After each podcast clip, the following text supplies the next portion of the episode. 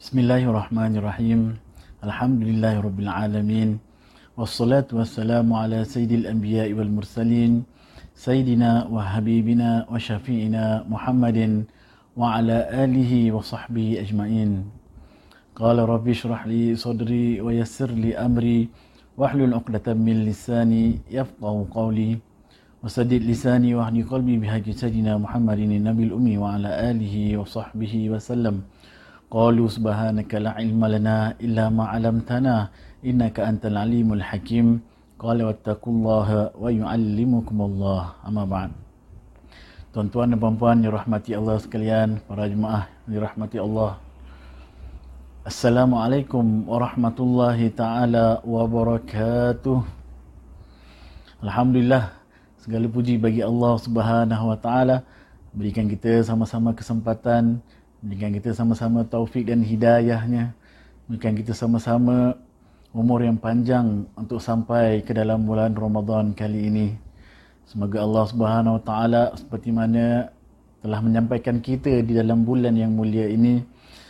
Allah SWT memberikan kita kekuatan, kesungguhan, ketekunan untuk melakukan amal ibadah dalam bulan Ramadan ini dengan sebaik mungkin seperti yang diajarkan oleh baginda Nabi Muhammad sallallahu alaihi wasallam dengan saranan-saranan dan tuntutan-tuntutan amalan-amalan yang ada dalam bulan Ramadan ini dari segi berbagai-bagai ibadah, warna-warna ibadah yang boleh dapat kita lakukan. Alhamdulillah. Selain daripada melakukan ibadah uh, fardu puasa itu uh, kita mempunyai kesempatan untuk melaksanakan perkara-perkara yang sunnah yang lain. Alhamdulillah Ha, kita mulakan sesi kita pada hari ini uh, dengan baca surah Al-Fatihah. Agar memudahkan segala urusan berikan kefahaman berikan ketakwaan. Meningkatkan segala ketakwaan kepada Allah Subhanahu Wa Taala dengan sebenar-benar takwa hiaskan diri kita dengan akhlak-akhlak yang mulia kesabaran kemudahan dalam menuntut ilmu. Kabulkan segala hajat-hajat kita dunia dan akhirat. Dia angkat segala wabak dan penyakit dan diberi kesembuhan bagi mereka-mereka yang sakit Bismillahirrahmanirrahim. Nawaitu ta'lim wa ta'lim. tadhakkura wa tadhkir, wan nafa wal intifa' wal lifarata wal istifadah. Wa lhasala tamasuki bi kitabillah. Wa sunnati rasulillah. Wa dua ilal huda wa dalalata ala khairi. Ibtiwa mardatillahi wa thawabihi wa qurbihi. Ala hadhihi niyyah wa kulli niyatin salihah.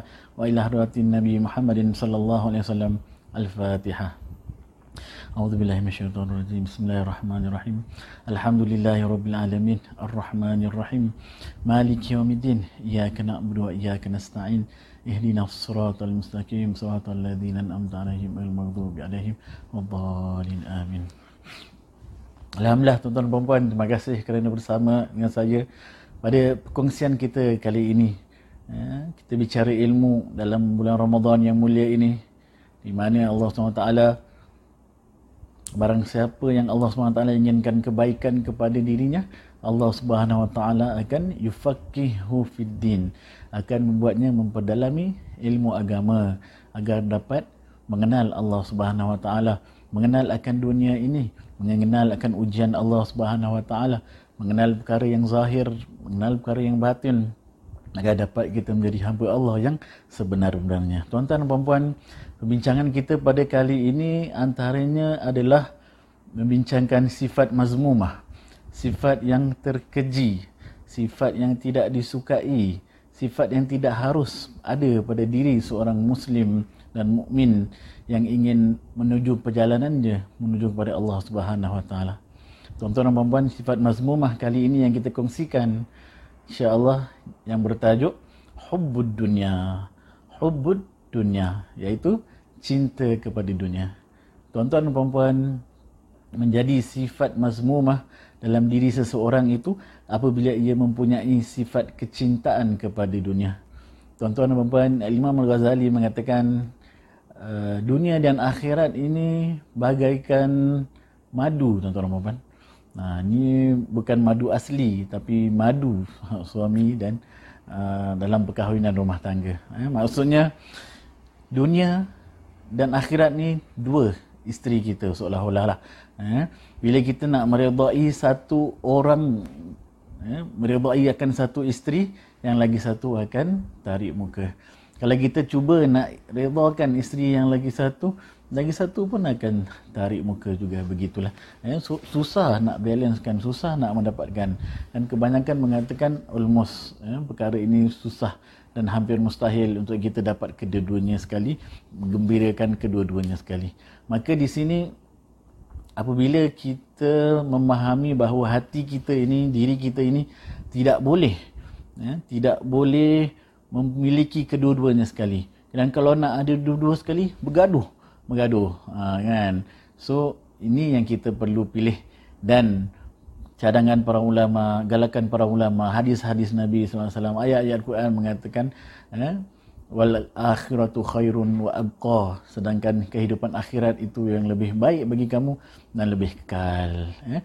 maka bila tak boleh kumpulkan kedua-duanya mesti satu yang lebih dan kalau yang lebih itu adalah dunia, eh, yang lebih baik itu adalah akhirat, yang teruk itu adalah dunia.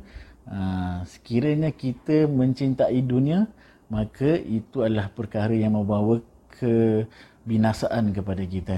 Di mana kalau kita mencintai akhirat, ah, khairun, lebih baik dan lebih kekal. Maka para ulama mengatakan bila kita mempunyai dua perkara ini ya, tak boleh kumpulkan dua-duanya maka kita lihatlah mana yang lebih baik mana yang lebih kekal mana yang lebih uh, membawa perjalanan yang panjang dan tidak ada lain yang tidak bukan adalah akhirat. Itulah tempat kembali kita yang sebenar-benarnya. So itu sebagai permulaan untuk mengetahui bahawa akhirat dan dunia ini tidaklah boleh ya, bercampur bersama-sama. Tidak boleh ada kedudukan yang sama dalam hati kita. So bila kita cinta kepada hari akhirat kita akan berjaya. Tapi bila kita cinta kepada dunia, hubbud dunia, ha, hubbud dunia itu antaranya dimaksudkan ada kata-kata Nabi SAW, hubbud dunia, ra'sun kul, ataupun sebuah kata-kata ya, uh, hubbud dunia, ra'sun kullu khati'ah. Uh, cinta kepada dunia itu adalah sebab bagi segala-gala kesilapan yang ada dekat dunia ni. Ya, cinta dunia adalah sebab kerosakan di atas muka bumi ini. Ya, So tuan-tuan dan puan-puan uh, dalam sebutung ayat firman Allah Subhanahu Wa Taala Allah berfirman barang siapa yang menghendaki keuntungan di akhirat akan kami tambah keuntungan tersebut dan barang siapa yang menghendaki keuntungan dunia kami berikan kepadanya sebahagian dari keuntungan dunia dan tidak ada baginya suatu bahagian pun di akhirat surah Ash-Shura ayat 20. Menunjukkan apa? Allah Taala mengatakan kalau kita hendak dunia akhirat, Allah akan berikan. Kita sungguh-sungguh ibadah mempelajari tentang akhirat, kita Allah akan berikan akhirat. Tapi kalau kita bersungguh-sungguh menghendaki keuntungan dunia, betul-betul sungguh untuk dunia, Allah akan kasih juga. Oh, orang yang bekerja untuk dunia, bekerja mencari dunia, bersungguh-sungguh mendalami ilmu agama dan sebagainya, maka uh, perkara tersebut akan didapati perkara tersebut akan dapat ya, contoh orang kalau kerja dari pagi sampai malam kan uh, usaha bersungguh-sungguh kan overtime lagi dia akan dapat perkara akhiratnya ya, perkara dunianya. Tapi tidak ada baginya suatu bahagian pun di akhirat. Ya saya. Tuan-tuan dan puan antara perkara yang berbahaya mengenai cinta dunia ini adalah perkara yang Nabi SAW juga sebut dalam hadisnya. Baginda bersebut, Demi Allah, bukanlah kemiskinan yang aku khawatirkan akan menimpa diri kalian. Akan tetapi aku bimbang jika dunia ini dibentangkan kepada kamu seperti mana ia dibentangkan untuk orang-orang yang sebelum ini. Sehingga kalian berlumba-lumba sebagaimana mereka berlumba-lumba dan akhirnya kalian akan hancur sebagaimana mereka hancur. Hadis riwayat Bukhari dan Muslim. Maka tuan-tuan dan puan Nabi SAW itu mengatakan apabila kita miskin, eh, bila kita tidak begitu cinta kepada dunia, tidak begitu terbuka kepada dunia, kita hanya khusus pada perkara-perkara yang mudah.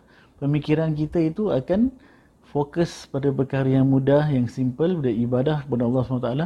Kita tak ada nak perkara nak, nak melihat-lihat kepada uh, perkara-perkara dunia. Dan di sini Nabi SAW mengatakan bila dibukakan dunia, bila senang, Kan? Bila kita senang tu obvious kan tuan-tuan dan puan. Kalau sekarang kalau kita ada 10 dolar untuk hidup sebulan ke seminggu ke, kita fikir nak makan, fokus dan kita buat kerja kita yang lain. Tapi kalau tuan-tuan dan puan, kita ada 1000 dolar untuk belanja satu minggu tuan-tuan dan puan. Eh, kita akan belanja untuk makan, keperluan dan sebagainya. Tapi nanti dia balance. Ha, bila dia balance tu kita mula fikir, ah, apa lagi yang aku tak ada? Eh? Ha, baju, mungkin nak tukar baju baru. Ha, color ni tak ada. Color ni tak ada. Kan? Mungkin pakaian, eh, kasut, uh, jam, ada yang rumahnya, barang-barang rumahnya dan sebagainya. Kan? Walaupun kadang-kadang dah ada dah, dah bagus dah. Cuma ada yang lagi bagus lagi, lagi updated lagi, dia nak cari. Kan? So bila dia dah fokus kepada perkara-perkara dunia-dunia ni, cinta pada dunia, suka pada benda-benda yang updated, perkara yang lebih daripada orang ada, kita pun nak ada juga. Dia akan mengambil masa kita, ya? mengambil masa kita daripada buat-buat ibadah.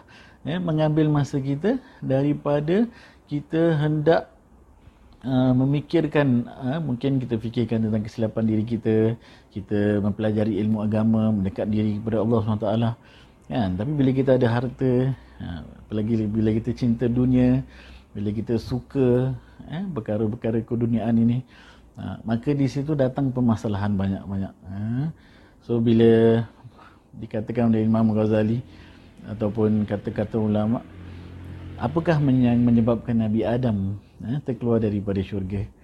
Kan? Atas bisikan syaitan kepada Siti Hawa yang berbisikkan kalau makan buah tersebut, pokok tersebut akan kekal di dalam syurga. Kan? Kekal lah, kekal nak nak nak stay longer. Ha, kan? Nak dalam kenikmatan yang panjang. Dan kemudian iblis pun kan kenapa melanggar perintah Allah Subhanahu Wa Taala kerana keegoan inginkan kemasyhuran inginkan pangkat dan itu semua perkara-perkara yang berlaku dalam keduniaan kan? Orang menipu akan sesuatu orang yang lain. Eh peniaga menipu orang lain. Kan? Atas dasar cinta pada dunia nak untung lebih. Kan? Tapi tak nak kasih yang terbaik. Tak nak untung sikit lebih kurang sajalah tapi nak untung yang banyak nak jadi kaya nak bahagia nak hidup senang. Kan? Maka di sini bila kita berbicara tentang perkara eh, cinta kepada dunia baginda Nabi telah terangkan tadi eh, bahawa dia akan uh, menyusahkan hidup kita, mengganggu kehidupan kita seperti mana kaum-kaum yang terdahulu.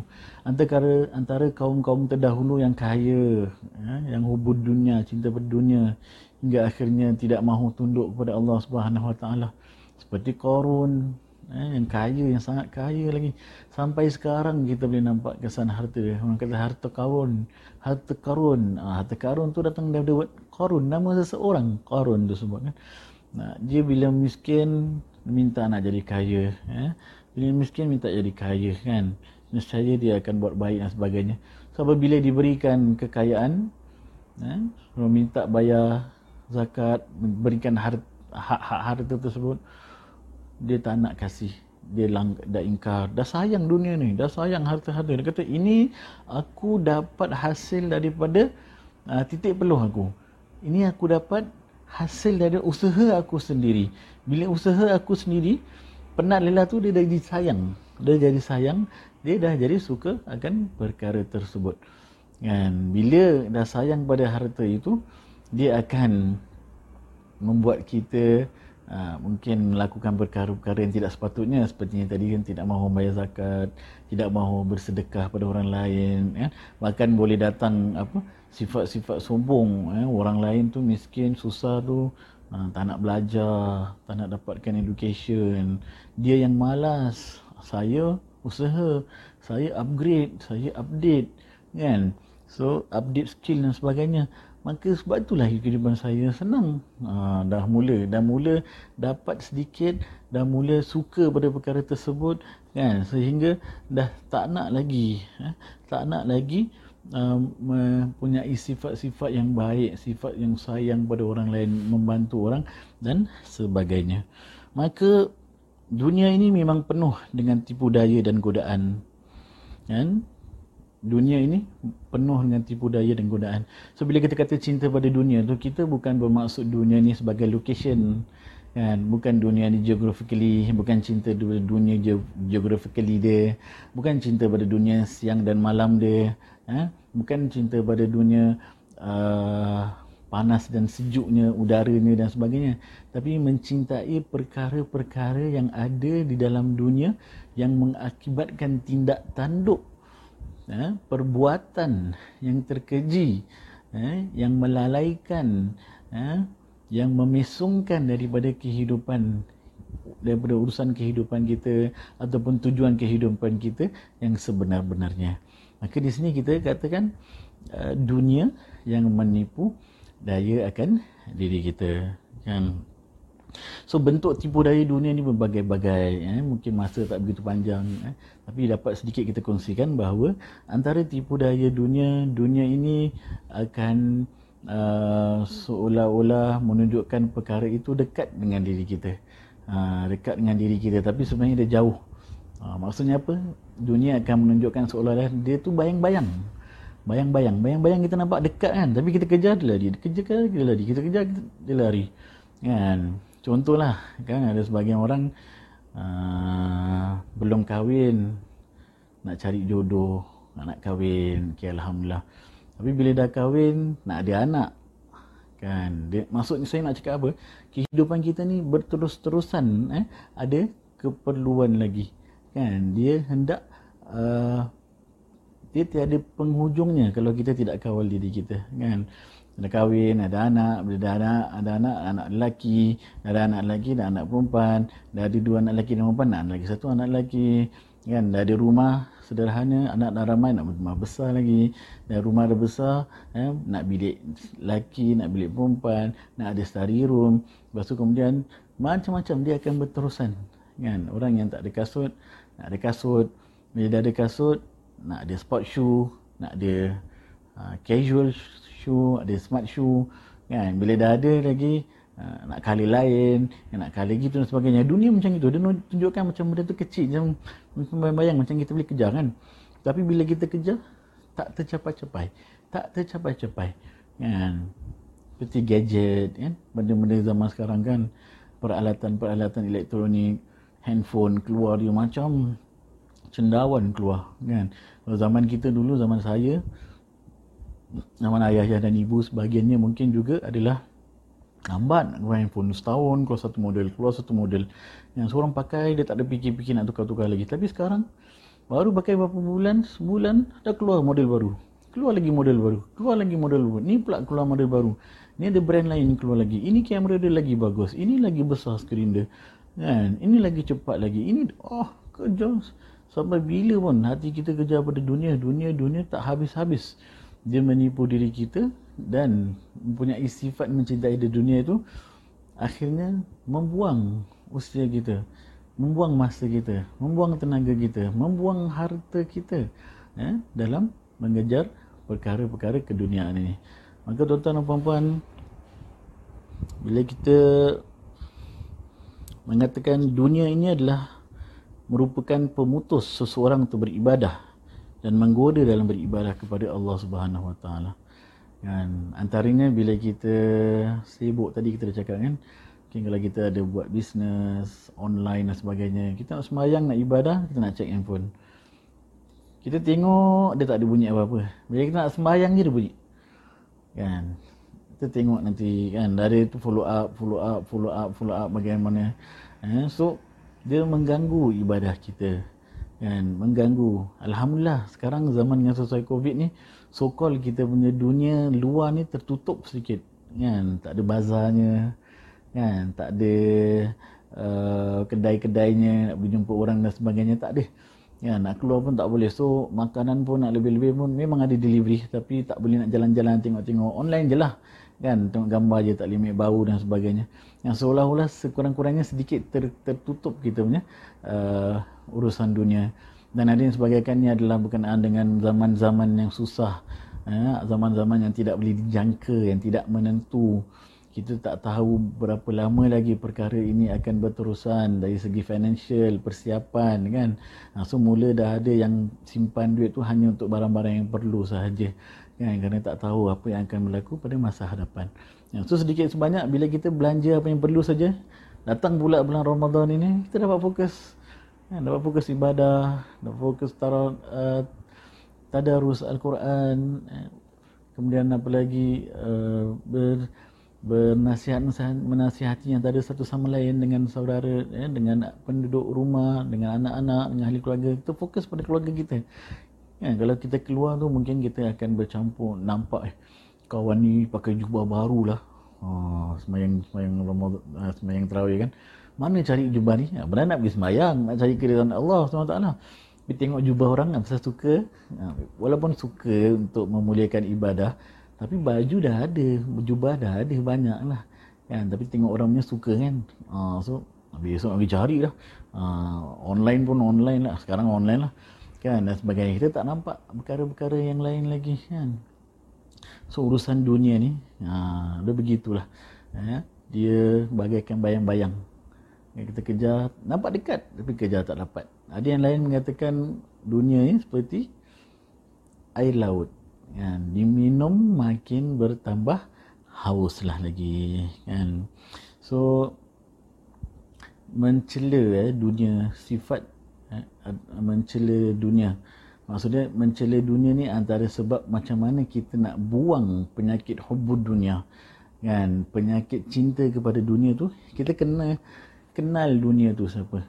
Eh, apakah kan dunia itu? Kan? Bila kita ada penyakit hubud dunia cinta kepada dunia, cinta pada kesenangan, cinta pada perkara yang ke, yang tak tak kekal ni antara penyak, pengobat dia adalah kita nak kena kenal dunia itu. Ha, zammud dunia kita dalam bab-bab dalam buku bertasawuf, bab eh, bab tazkiyah dan sebagainya. Dia ada bab zammud dunia, mengenal dunia. Ya, even, even Imam Ghazali dalam kitab Kimia Sa'adah Uh, resepi kebahagiaan eh, yang sekarang oleh beliau ringkasan daripada kitab Ihya Ulumuddin yang mengatakan antara kita sebab eh, antara perkara untuk kita bahagia adalah mengenal dunia ha, mengenal dunia. Supaya kita tak letak kecintaan kita kepada dunia. Supaya kita tidak meletakkan usaha kita yang banyak menghabiskan masa daripada dunia. Kan? So seperti yang kita baca tadi ayat tadi kan uh, suratul a'la bal tu'thiruna al-hayata ad-dunya wal akhiratu khairun wa abqa bahkan kamu semua memberi keutamaan kepada kehidupan dunia. Sedangkan akhirat itu lebih kekal dan lebih baik. Bila akhirat lebih kekal lebih baik dunia itu ti- tidak baik dan tidak kekal. Dia akan musnah kan? So buat apa kita bersusah payah dengan benda yang akan musnah? Buat apa bersusah payah benda yang tidak kekal? Ah, maka di sini bila kita nak melihat eh, hakikat dunia macam mana kita nak buang sifat mazmumah eh, kita kena melihatlah eh, melihat dalam hadis-hadis Nabi eh, pandangan agama terhadap dunia ini antaranya adalah bila Allah SWT mengatakan kalaulah eh, dunia ini kalaulah dunia ini ada nilai di sisi Allah Subhanahu Wa Taala Allah tak akan kasih seteguk air pun pada orang kafir kalau ada nilai lah.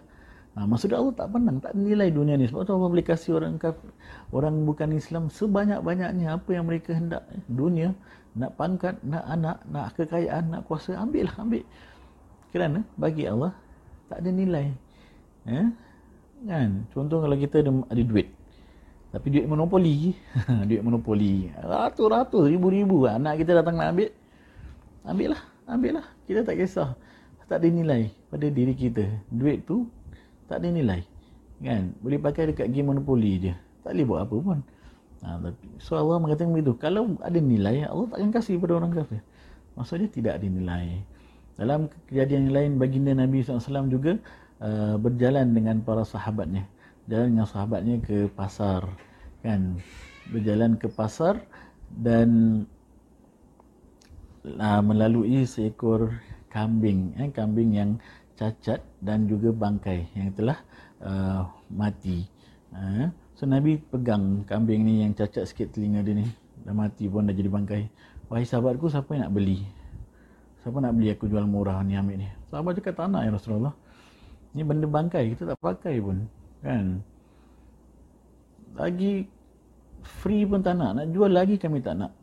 Nak buat apa? Simpan bangkai. Bangkai kambing ni pun cacat kat telinga dia kan? Tak ada gunanya bagi kami. So maka Nabi SAW mengatakan begitulah keadaan pandangan Allah kepada dunia lebih teruk daripada pandangan kamu terhadap kambing yang menjadi bangkai ini. Kan? Sebab tu bila kita cintakan perkara yang kotor, cintakan perkara yang tidak ada nilainya, itu adalah satu kehinaan, satu sifat-sifat mazmumah, satu sifat-sifat yang tercela di sisi Allah Subhanahu wa taala. Tuan-tuan dan puan-puan, dalam bulan Ramadan ini sama-samalah kita memberi pengkhususan kepada ibadah. Dalam bulan Ramadan ini Allah SWT mengajarkan kita kembali eh, bulan Ramadan, madrasah Ramadan ni mengajak kita kembali memikirkan apa yang penting eh, iaitu mencintai hari akhirat. Dengan automatically kita akan hilang cinta pada hari pada dunia ini yang sementara. Kan kita penat eh, kita haus, lapar dan dahaga itu semua bentuk-bentuk keduniaan yang kita tinggal kan? Kita praktiskan makanan dan minuman yang ada dekat atas muka bumi ini hanyalah perlu untuk kita ambil untuk beribadah kepada Allah SWT. Menguatkan kita beribadah. Jangan sampai bila kita buka puasa macam-macam makanan kan? Sampai dah tak boleh nak sembahyang tarawih ha? kalau kata kenapa tak sembahyang tarawih penat. Penat kita faham lah. Tapi kenyang sangat. Oh, something wrong ni pada makanan kita. Berbuka kita tu dah silap Ha, kita seolah-olah cinta pada makanan. Sedangkan puasa tu suruh menghalang menghalang nafsu kita dia mencintai akan perkara-perkara uh, keduniaan ini. Dan beri keutamaan pada hari akhirat. Tuan-tuan dan puan-puan juga ada sebuah kisah. Kita melihat cerita salafus salih kita. Apabila Sayyidina Umar satu ketika pernah melantik Sa'id ibn Amir. Sa'id ibn Amir seorang sahabat. Ya, seorang sahabat yang terkenal dengan zuhud.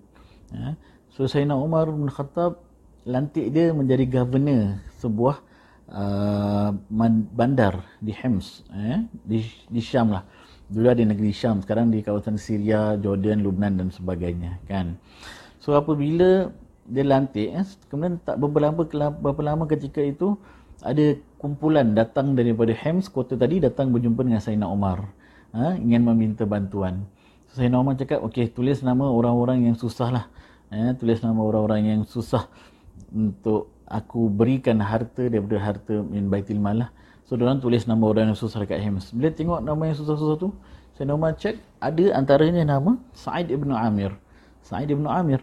Saya nama tanya, siapa ni Sa'id ibn Amir? Eh? Dia kata, Sa'id Amir ketua kita, Khalid yang governor yang kau lantik. Terus saya nama cakap, ketua kamu miskin? Ha, seolah-olah macam tak percaya gitu. Ha, tapi ha, rombongan tadi mengatakan betul ya, sesungguhnya berlalu hari-hari yang lama ya, tak rumahnya tak ada api. Ha, kalau zaman dahulu tak ada api maksudnya tak masak. Bila tak ada makanan tak masalah. So lama rumahnya tak berasap kan? Tak ada makanan. Nah kan saya dengar perkara ini saya normal nangis. Ni governor lantik ni tak miskin ya. Saya nangis dan kemudian saya normal siapkan 1000 dinar kasih pada Saad beri pada Sa'id. Sa'id ibn Amir tadi. Bila kamu balik kasih seribu dinar. Ni ketua kan? Selayaklah sedikit kan? Tapi bila balik pada Sa'id ibn Amir rombongan tadi berikan harta tersebut pada Sa'id ibn Amir mengatakan Sayyidina Umar kasih hadiah pada kamu. Apa kata-kata Sayyidina Sa'id ibn Amir? Dia kata uh, inna lillahi wa inna ilaihi raji'un. Dahsyat Ha, dapat harta innalillah wa inna ilaihi rajiun. Kita kalau dapat duit seribu dinar, dinar lebih kurang dalam tiga ratus ribu, tiga puluh ribu gitulah. Banyaklah, angka banyak. Alhamdulillah, seronok lah. Ha, tapi saya menama ni, innalillah wa inna ilaihi rajiun. Dan isteri dia dengar, innalillah wa inna Kenapa bang? Apa yang berlaku? Nah, dia tak tahu dapat duit tu. Suami dia cakap, dunia nak datang, nak mengganggu kehidupan kita. Eh, dunia nak datang, eh, nak mengganggu kita. Kan? Bila isteri dia dengar, dia kata innalillah, dia kata ada, ada orang meninggal ke? Tidak. Bukan ada orang meninggal, tapi ada dunia nak merosakkan kehidupan eh, akhirat kita. So isteri dia pun tak tahu juga, okey lah, kita get rid of it. Kita buang perkara ini. Jangan biarkan dia mengganggu kita. Kan? So bila get rid of it, ha, ambil lah. Seribu dinar tu ambil tapi terus bagi bagi bagi bagi bagi bagi orang sampai habis duit tu tak ada lagi. Tak ada lagi. Kan? Kerana dia tak nak eh. Ini orang-orang yang zuhud orang yang tahu ke ke ke apa? Nilai ya nilai dunia dan akhirat itu mana yang lebih penting. Yang terakhir sekali untuk memberi kita sedikit lagi pemahaman eh. Macam mana untuk mencintai akhirat dan juga menjauhi dunia. Dunia yang begitu indah kan dan sebagainya kan. Uh, Imam Ghazali juga dalam kitab Minhajul Abidin ya beritahu contohlah kalau kita masak uh, uh, makanan lah. Makanan yang sedap eh, masak makanan yang sedap. Tak lama uh, mungkin masak nasi biryani ke kan? Masak nasi biryani kan? Tapi dalam waktu nak siapkan masak nasi biryani tu orang dia letak racun kat dalam nasi biryani tu. Kan ada racun racun ya, racun yang membunuh. Kemudian dia siapkan cantik-cantik cover tak nampak. Dah macam biasa dah nasi biryani ni kan? Ya. So ada dua orang, satu orang tahu yang nasi biryani tu waktu disiapkan ada racun. Yang lagi satu satu orang tu tak tahu nasi biryani tu disiapkan ada racun. So orang yang nampak nasi biryani tu cantik tapi tahu ada racun, dia takkan pandang pun pada nasi biryani tu. Dia takkan tengok pun walaupun nasi biryani tu eh, ada kambingnya, cantiknya, berasa panas dan sebagainya kan. Tapi dia tahu ada racun di dalamnya. Bahkan dia takkan pandang, dia takkan tengok pun pada perkara tersebut. Dia akan rasa tak ada tak rasa rugi pun kalau tak makan. Macam dia sebahkan akan mudaratkan dirinya. Tapi orang kedua yang tak tahu dalam biryani itu ada racun, tak tahu ada perkara yang tidak baik, dia akan suka, dia akan lihat, dia akan ter, terpedaya. Ha? itulah bagaimana kita untuk uh, mengetahui, uh, menghilangkan sifat cinta kepada dunia ini dengan mengenal hakikat dunia ini sebenarnya apakah nilai dia eh, di mana ia lebih membawa kerosakan lebih daripada Uh, kebaikan. Semoga Allah SWT melindungi diri kita semua daripada uh, perkara-perkara yang tidak baik daripada cinta kepada dunia. Tidak dinafikan eh, perkara keduniaan ni ada juga yang baik. Eh, boleh menikmati kesenangan dunia tapi jangan melebih-lebihkan. Ada dalam dunia ni juga ada ibadah, ada orang soleh, ada ilmu. Itu tentu-tentunya perkara yang baik. Itu yang boleh kita suka kan? Tapi perkara-perkara yang tadi ya menipu daya menggoda melalaikan menyebabkan orang bermusuhan menyebabkan orang bergaduhan. Ini semua adalah aspek-aspek keduniaan yang kalau dia masuk dalam hati kita celakalah kita rugilah kita kan? Dan dikategorikan sebagai orang-orang yang memiliki sifat mazmumah yang Nabi wasallam sangat bimbang akan keadaan diri orang tersebut tuan-tuan dan puan sedikit perkongsian daripada saya Semoga bulan Ramadan ini kita doa kepada Allah Subhanahu Wa Taala agar memberikan kita sama-sama pemahaman akan tujuan kita kehidupan di dunia ini. Semoga Ramadan ini datang, madrasah Ramadan ini memberi keutamaan bahawa kita betul-betul faham sebenarnya kehidupan duniawi ini adalah kehidupan yang sementara. Kehidupan akhirat itulah yang kekal selama-lamanya. Ibadah yang penting yang perlu kita cari itulah akan membahagikan kita di dunia. Cinta kepada akhirat, cinta pada ibadah, cinta pada ulama, cinta pada amal soleh. Ini yang akan membawa kebahagiaan dalam kehidupan kita. Tapi kalau mempunyai sifat-sifat cinta dunia tadi, membawa kemusnahan dan membawa kerugian di hari akhirat dan penyesalan yang panjang. Semoga Allah melindungi kita, melindungi ahli keluarga kita dan menerima segala amal ibadah kita dalam bulan Ramadan ini tuan-tuan dan puan Semoga Allah memandang kita dengan kasih sayangnya. Semoga Allah Taala menyucikan hati kita dari penyakit-penyakit hati. Semoga Allah membersihkan diri kita daripada segala titik-titik dosa dan Allah gantikan dengan penuh cahaya kemuliaan dengan cahaya uh, kasih sayangnya dengan cahaya ibadah Semoga agar kita menjadi orang yang bahagia kelak nanti insya-Allah. Amin ya rabbal alamin. Tuan-tuan dan puan, sedikit sebanyak itu dapat saya kongsikan apa yang baik daripada Allah SWT yang kurang daripada diri saya sendiri. Kita akhiri majlis ini dengan tasbih kafarah dan surah wal-asr. Subhanakallahumma wa bihamdika asyhadu an la ilaha illa anta astaghfirukallahumma wa atubu ilaik. Bismillahirrahmanirrahim. Al-asr innal insana lafi khusr illa alladhina amanu wa salihat wa tawassaw bil haqqi wa tawassaw bis sabr. Sehingga bertemu lagi. Assalamualaikum warahmatullahi taala wabarakatuh.